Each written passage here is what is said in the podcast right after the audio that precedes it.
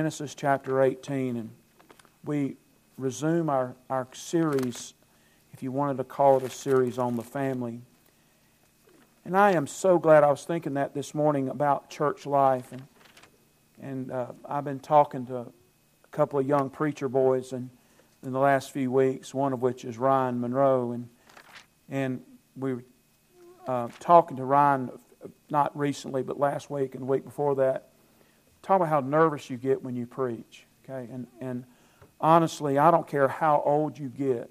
No kidding. I'm 61 and I've been here a good while. You still get a knot in your stomach when you stand in a pulpit or you stand in the podium in front of a group of people. Um, but it is a lot better, right? When you're 61 than when Ryan, how old is Ryan? 23. I'd get when I was 23, I'd get sick at my stomach when I had to speak. And, um, and when I pastored, I went from, of course, I preached some when I was a staff member. When I first pastored, I was 28. And uh, it, it, was, it, was, it was gut wrenching. It's, it's intimidating uh, because you're of the responsibility. Now, you, you may not think it's a big deal. And even I may not think it's a big deal, but I'll tell you, I've read the book. God thinks it's a big deal when somebody stands up and represents him in what he says. You want to make sure you get it right. Right? Don't think it's smart. And uh, you need to be able to trust what comes from your pulpit. There's nothing in our culture that is more important than the battle that we're having with the family. And uh, I was thinking about how how free you feel. You know, we're not we're not all stuffy and and uh, there's a freedom here in our worship, not charismatic freedom, but you know, we're family.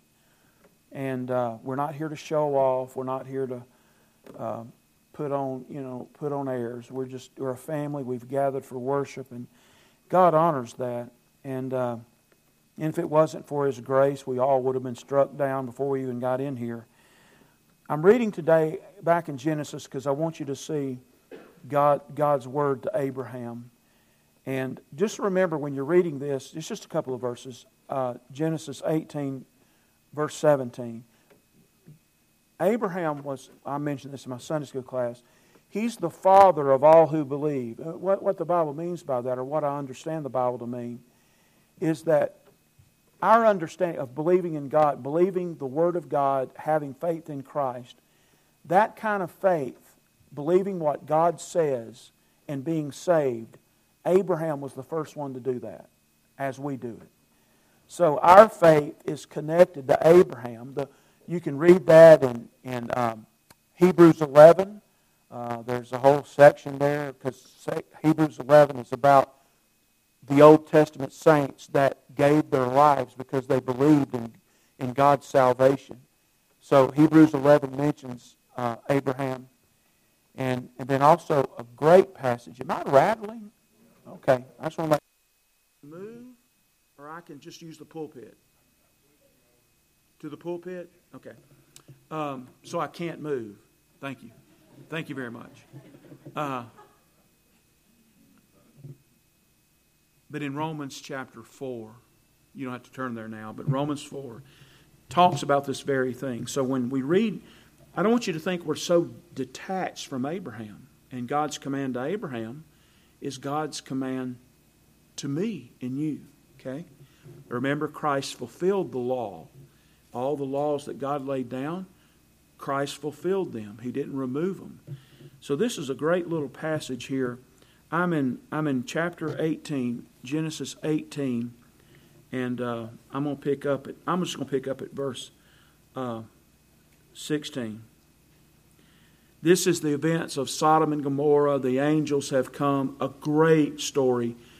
Well, it's more than a story, and it's God's word, but a great narrative of what God's doing. This is where God sends three beings, three, we call them three angels, okay?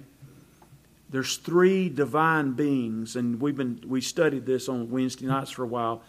These would be angels or sons of God. It's angelic. We would call them angels. But one of them is more than an angel, okay? And so two of them are going to go to Sodom and Gomorrah and warn them, you know, of the impending judgment. and they go to Lot's house. Y- y'all know the story, and y'all know about the homosexuals. And that it's great to know that the New Testament says that Sodom and Gomorrah was a was a picture of how God's going to deal with not only a, a particular kind of sin, but a particular kind of people that mock him and, and pursue de- deviant sexual behavior. But anyway, so so so this is part of that narrative. Then the men set out from there and they looked down towards Sodom. So these are two angels that are going to Sodom.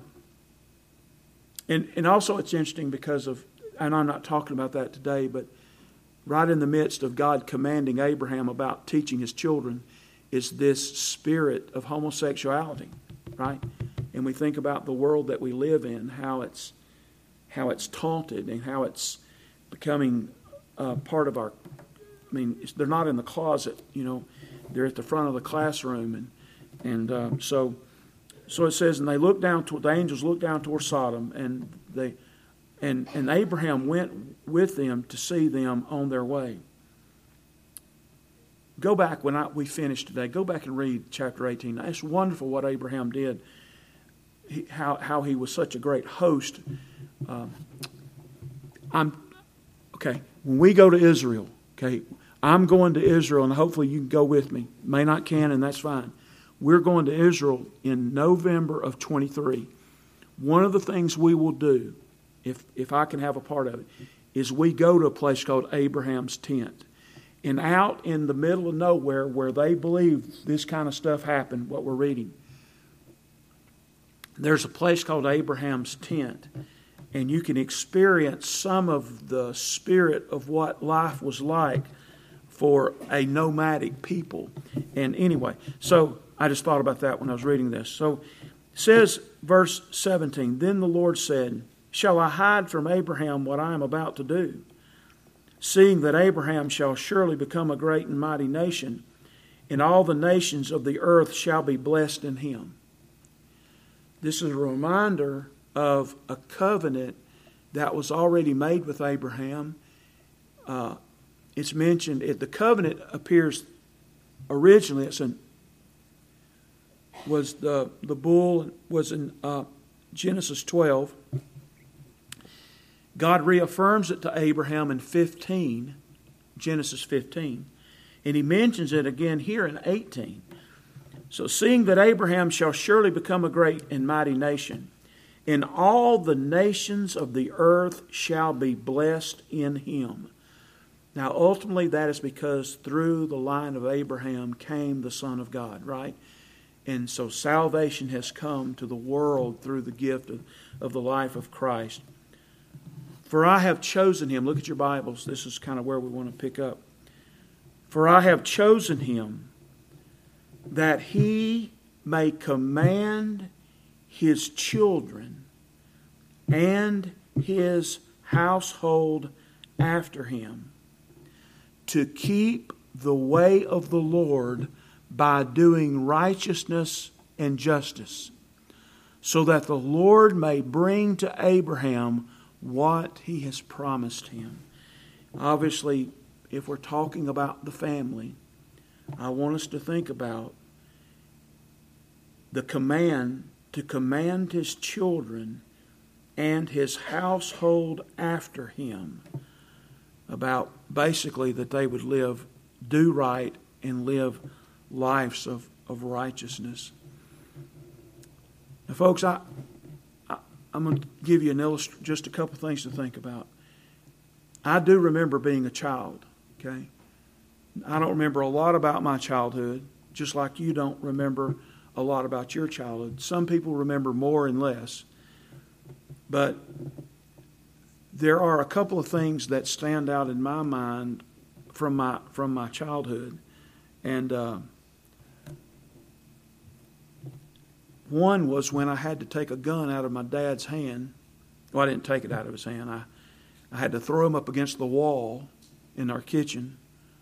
I think I was twelve because he's going to kill himself. He's drunk, and uh, so I had to come running into the kitchen And of course, my mom and dad didn't, their marriage didn't last very long. And I was too young to have to deal with this, but I did it. I, I knocked him up against the, the counter and shoved him up, and I reached up. I, he, I was as big as he was, bigger really, and I had to take a, a pistol out of his hand. I remember that. So, no, I wasn't raised in a Christian home. I remember that. But also, I remember that my dad did have a, a spiritual upbringing. His mother was very godly, and her and my step granddaddy were, because that's all I knew. She outlived her husband, three of them.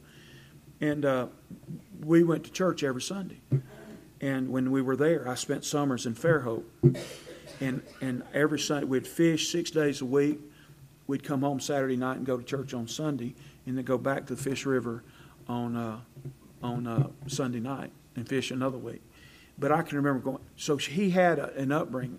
But I don't think my dad was saved. And I can remember on his deathbed, I'm, I'm, this is way back, uh, he died in, at the VA in, in, uh, in Mississippi, Pascagoula, I think, is where it is, which I think some v, they sent him there to die. But anyway, that's another story. But I, and so I can remember sharing with him. I didn't have long. God shared with him many times. It was a sad moment, to be honest with you. And but I remember that. But I also remember us going to church. Let me say this: we did to church because Dad had a religious upbringing, so at times we would go to church. Well, my mom was a devout Methodist, and they weren't in church, but my mama had relatives that were Methodist ministers. I'll make this short. But in order to go to church, my mother forced my daddy to go out of town to go to church. So, Walter, you know that land up there. Uh, we couldn't go to a church in Weaver because everybody knew my dad. And my mother was shocked at his hypocrisy, right? He was a, he was a mean drunk. And um, I mean, there was other things about him that were great, but, but he, he wasn't a nice man at times when he was drunk. So mother refused to go to church in Weaver. It's such a, such a big city. I was kind of surprised about that. But, but all 900 people knew him, you know, probably. But So we'd go to Gladeview Baptist in Saks. And, um, but it meant absolutely nothing to me. And I'm telling you this, it meant absolutely nothing to my parents. You can go ahead and pass those handouts out now. I, I, I'm going to give you a handout here. Don't read the handout yet, okay? Because I want to share some things with you about this call of God commanded Abraham to basically instruct his children, it says, and your household.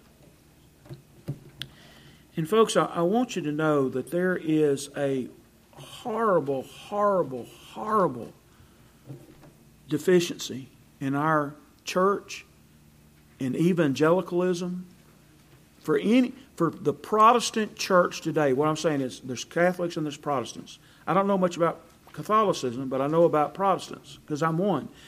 There is a horrible deficiency in commanding, teaching your children about the righteousness of God. For us, you know, we're t- it, there's we're teaching. We're just now we're complete. We're teaching the love of Christ and the cross. We're teaching redemption and salvation. Please don't read it yet. Redemption and salvation. That's what we're teaching now. Our world is full of gurus that know how to raise children. Okay?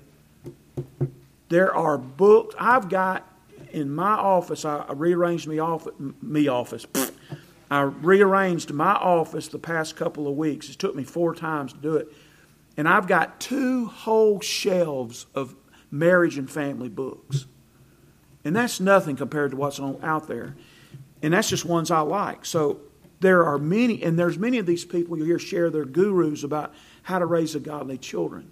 And really, what a lot of that's about is how to manipulate my child to act right in front of other people so it'll make me look good. That's the truth about a lot of parenting. They've lost, they've lost the call to command and teach their children about righteousness, about the holiness that God has called us. Folks, if you, you know, somebody that's teaching, and again, I, I am a novice. I have four children and eight grandchildren. That's not near the size of Abraham. Many of you have families much greater than that, and your children you did a better job with them than I did. That, and that's true. But I'm telling you, if somebody's going to get up and tell me how to raise children, and then I find out that their children are six and nine, they don't know. They, even though it's they've they've been through some tough years, right? Lord, by the time they're six, you want to just give up, you know. But first, you're grateful that they can walk, and you don't have to do everything for them. Then they can walk, and you, have to chase them everywhere. So what I'm saying is, you know. So they don't know. They don't know. So everybody's a guru. Don't worry about the gurus. You worry about what God's Word says. And, folks, listen. Now, I'm just being honest with you. We need to, we need to quit being hypocrites because you and me, we know how to raise everybody else's children. We'll criticize people behind their back. We'll, we'll act like we got it all together because somebody's child's acting like a wild Indian, as if yours doesn't. And if, you if your child doesn't act like a wild Indian in public, I bet they have a dark heart, just like all other kids have. So, you know, we sit around and we know we can sure criticize what other people ought to be doing to raise their children. Well, we need to be worried about our own. And, folks, listen to me say something else. When you read this passage, you'll find out that your family, your, your nuclear family, is temporal. Everybody in here. I got a pretty large family, my immediate family, you know, four kids and a bunch of grandkids. That's temporal. If I, I may live to be 85, but it's still temporal. Do you know the New Testament doesn't say much about the nuclear family, but it says a whole lot about this family? Because this is what's eternal. You see what I'm saying? Also, honestly, if, if that's true, and it is, it's as if, and I'm not saying there's a verse that says this, I just want you to think with a little philosophy with me. If, if the Bible says so much about this in raising kids, the family of faith, then you could almost say that it, it takes more than one mom and one dad in one home to raise one child. It's impossible. You have to have a faith family right? That's what the scriptures say. Now, there's a verse that doesn't say exactly those words, but if you're reading the text, it's all about this. It's all about, I need help. You need help. And we, I think when we do parent child dedication, we're doing one next month on Father's Day, that we say to, that we support, we do, we teach faith living as a congregation with the parents. That's what we're supposed to do. So if we have a child that's in trouble and struggling, it's not just the parents, it's us we, we've got to understand what the Bible says about, about um, parenting and about raising godly children for the glory of God. You, you can't get away just for a second. Go to, uh, go to Ephesians 6. I'm, I just want to read this and then we, have got to, we've got to talk about the handout, but don't read it yet. And, and then uh, a couple other things. Go to Ephesians um, chapter 6, Ephesians 6. You think I could find it? Um, Ephesians 6. Um, just a couple of verses, and I, I'm not going to talk a lot about these verses, but children, obey your parents. Obey is a great word. It's the word.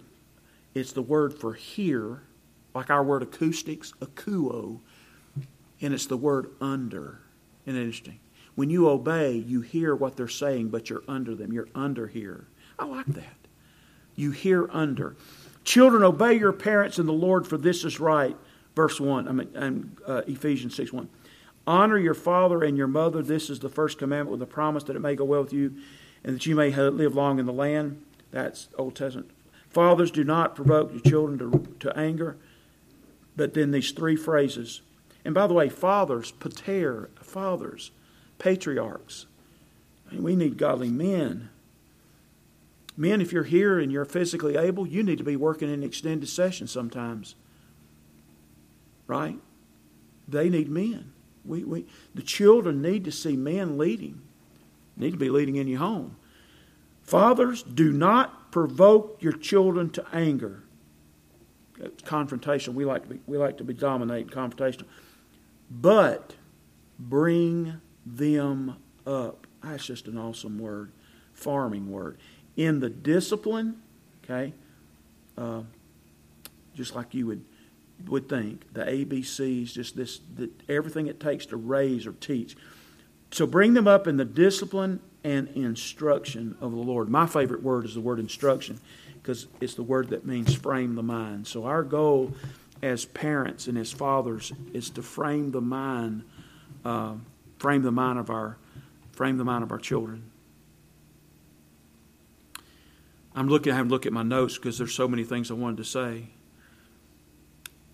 I wrote down. It says intentional parenting, teaching and living the gospel with a purpose. Are you intentional?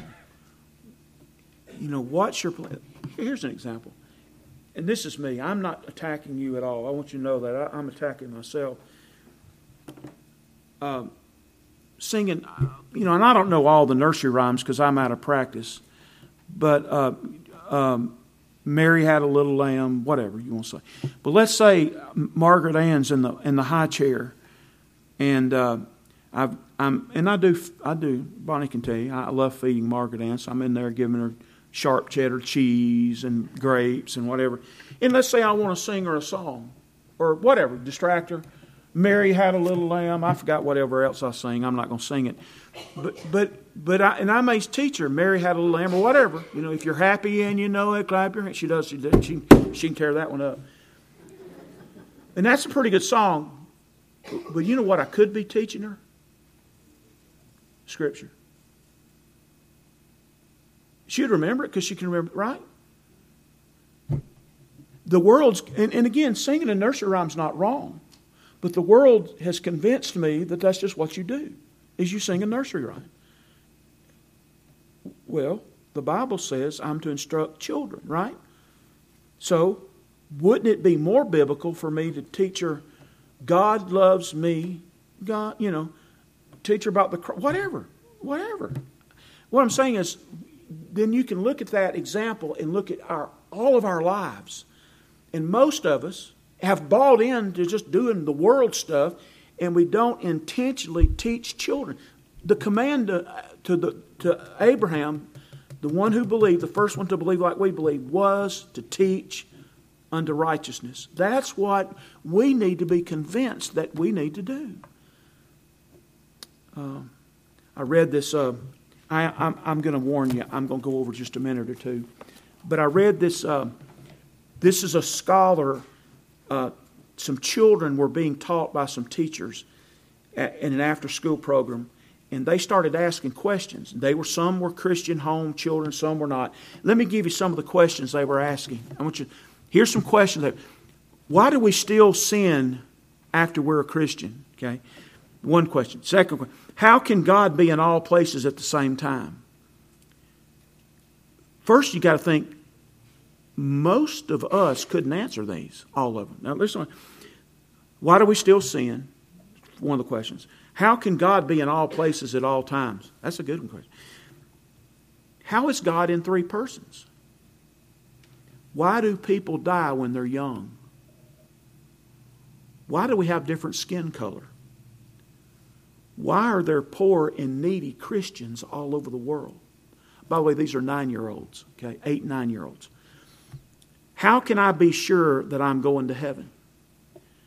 Why does God leave Christians on earth if it's so bad? How can God hear all the prayers at the same time? You ever thought about that? All the time.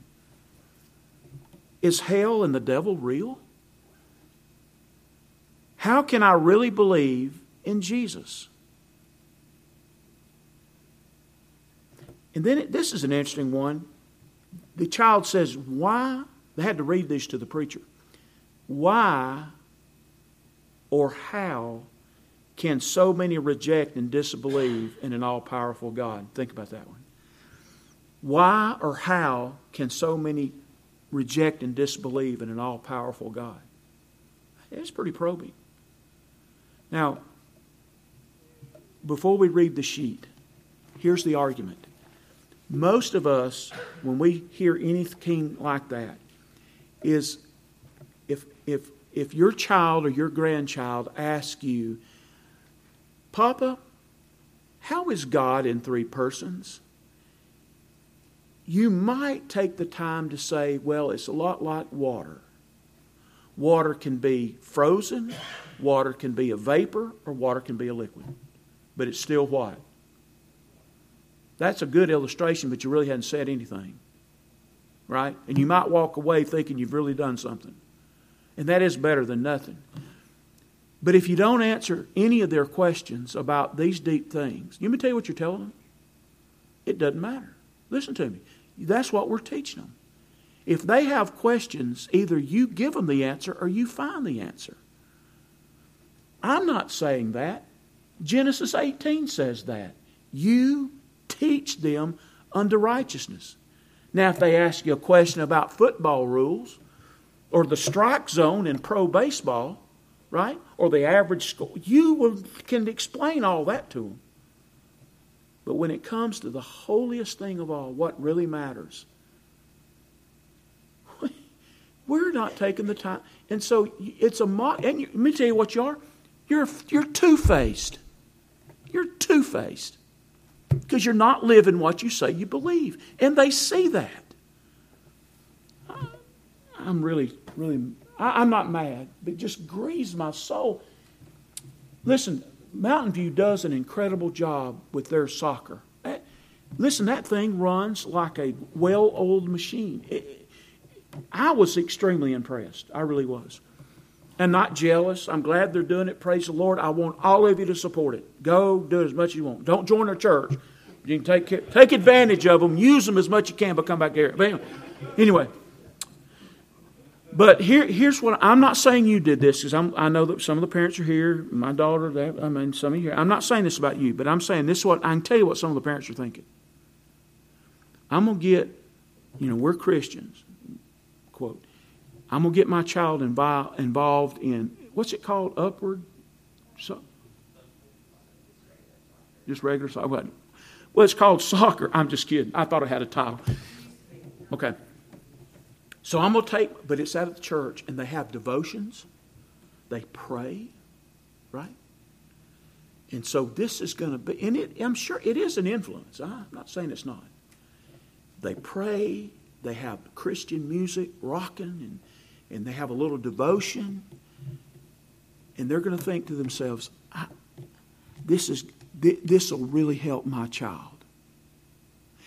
It's not going to help your child if you're not answering their questions. It's not going to help your child if you're a big fat hypocrite. Ain't going to do it. Because they see hypocrisy and they see the dichotomy that you'll take them down there and spend the time for them to kick a ball, but you won't take the time to answer deep questions, nor are you taking the time to even talk about Jesus in your own home. You want them to do it.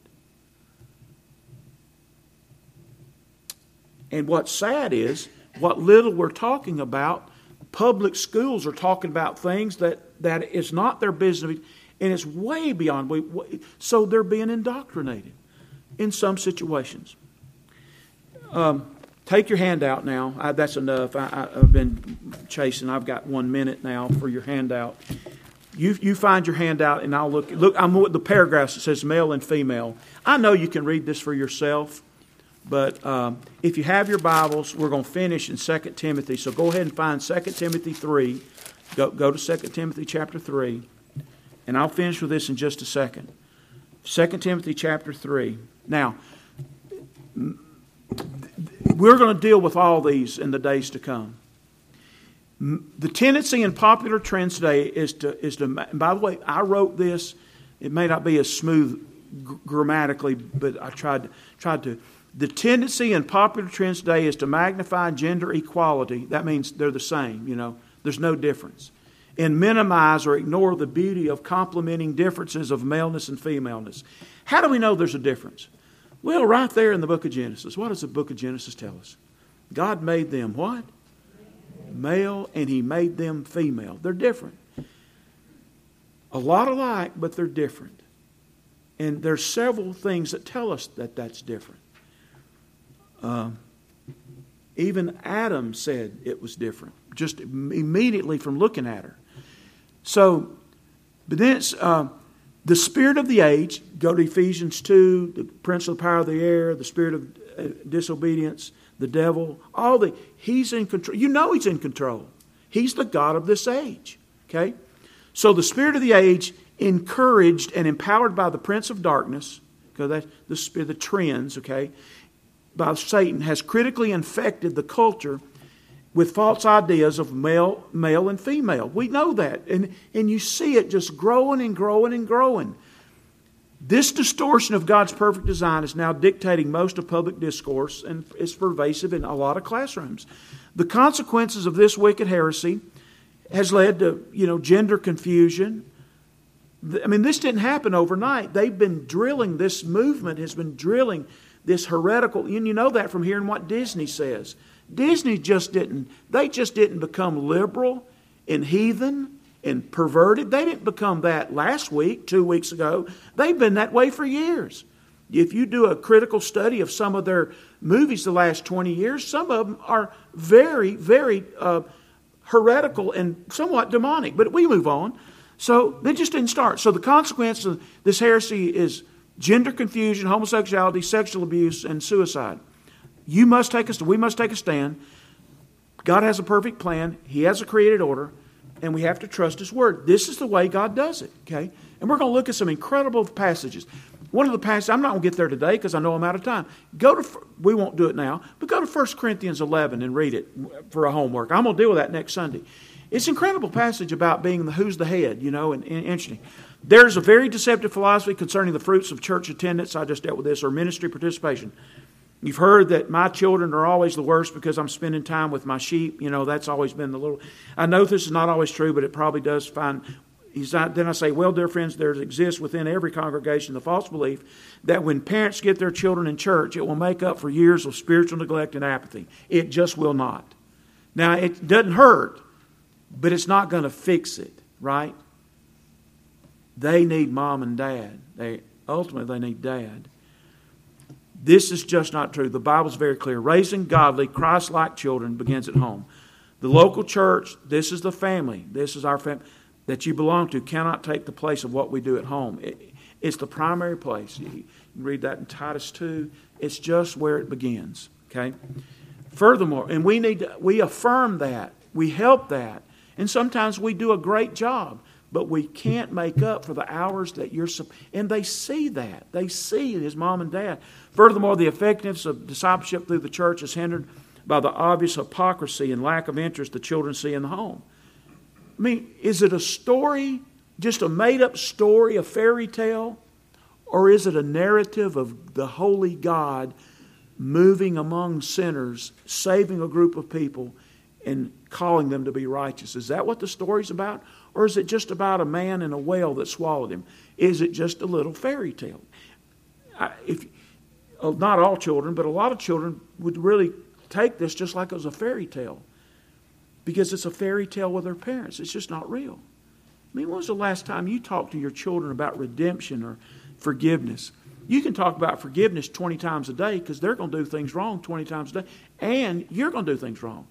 So, forgiveness and reconciliation could be one of the hot topics in your home all the time because it can be in mine. I acted like a moron yesterday. Okay, we'll move on. Did you know my dog got her tail torn off yesterday in a, in a recliner? It's terrible, Walter. It's terrible. Little Shih Tzu got stuck in the recliner in the gears. It was ugly. Bonnie, Bonnie knows it. She, well, Griff, Griff had to. Anyway, we'll talk about it later, but it was ugly. Uh, but she's she's well now. Cost me a $1,000, but she's well. You know, when you say the vet emergency room, that's a synonym for ching, ching. Anyway, I love it. Isn't it great? You know, it just is fantastic. Your little tail's about to see it just got a little knob now. I'm sorry. Furthermore, the effectiveness of discipleship through the church is hindered by obvious hypocrisy and lack of interest the children see in, their, in the home. Well, please, folks, you need to be talking about the Lord in your homes. it's about righteousness, holiness. This is what you ought to be doing. Christ saved you. And if you want your children to come to faith, you can talk to them all the time about you being forgiven when, because you're a sinner. Because you, you are an example of that all the time.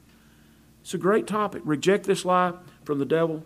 Begin, it begins with you, and especially it begins with daddies, right? Um, I'm telling you that 1 Corinthians 11 strong. I want to go there, but I won't.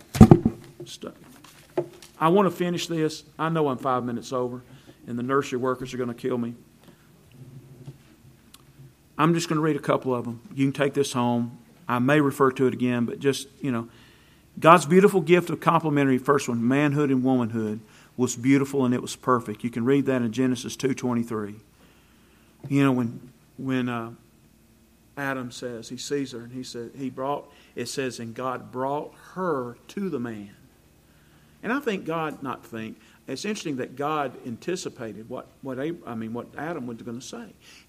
He brought her to the man. And immediately Adam says, This is now bone of my bone and flesh of my flesh. She shall be called woman because she came from the man. It was something incredible to him. So, so immediately, it wasn't his rival. It wasn't Adam's rival. It was complimenting him. It was, it was from his own flesh. From the man and for the man is what the Bible says. Third one down says a spiritual stupor seems to rest over the church of God. The pulpits are silent, parents are busy. Is that not true? We're not busy. Folks, older I get, the busier I get, and the less I do and accomplish. It's incredible. When you, re- I'm not retired, but even when you retire, some of you, your retirement schedule is incredible. Um, seems to, over the church of God, the pulpits are silent, parents are busy, and the God of this age is capturing the hearts and souls of children. Think about the whole Ephesians 6, put on the whole armor of God. You know, you'd want to do battle and do it well because you want to save your children. I was, we'll finish. I, folks, keep, keep this and read it. I mean, it's, go to, go to 2 Timothy and we'll finish. It, reading about the absence of fathers or the lack of involvement with fathers in their home, but also being absent and how it affects girls. Uh, now, think about this. Now, this is worldwide. This is not just in Christian homes. This is just the way it is. When a dad's not there, or a dad is barely there, girls sexually are, grow up quicker, become more sexually oriented and sexually active than their peers when dad's not present. And we know fatherless homes is a, is a scourge on the American family, right? So therefore, we should not be surprised that 12 and 13 year old girls that you and I know that live next door are getting pregnant. That should not surprise us. And if we don't and it can happen in Christian homes. If even if you're teaching scripture sometimes, I mean, you can't dictate everything, but we need to be teaching the scriptures. Children need their dad and their mom. Verse, look at chapter two, 3, 14. We'll finish with this. But as for you, Paul talking to Timothy, continue in what you've learned and have firmly believed, knowing from whom you've learned it. Talking about Timothy's roots of his understanding and belief in Scripture, and having from childhood you have been acquainted with the sacred writings which are able to make you wise for salvation through faith in Jesus Christ. And then he goes and says, All Scripture. And having, and how from childhood you have known, been acquainted with the sacred writings. Paul was not talking about himself. Paul was talking about one of the reasons why Timothy was called to pastor at a young age and was a leader of one of the largest churches in that part of the world then was because he had been taught the scriptures by who? Now get this, his dad wasn't mentioned. His mother and his grandmother. That you have, and if you go to chapter one of chapter of, First Timothy, you'll find that their, her, his mother and his grandmother taught him a faith that was not faced, not hypocritical. The word hypocrisy. It was not hypocritical. So their faith was genuine. Isn't it awesome? So your faith to your children should be genuine. That leads to a life of righteousness, that leads to leadership in the family of God. That's how we get there. Let's stand together. Please, please don't throw this sheet away. Take it home and read over it. And you may see it again next Sunday. Who knows? Thank you. Let's pray together.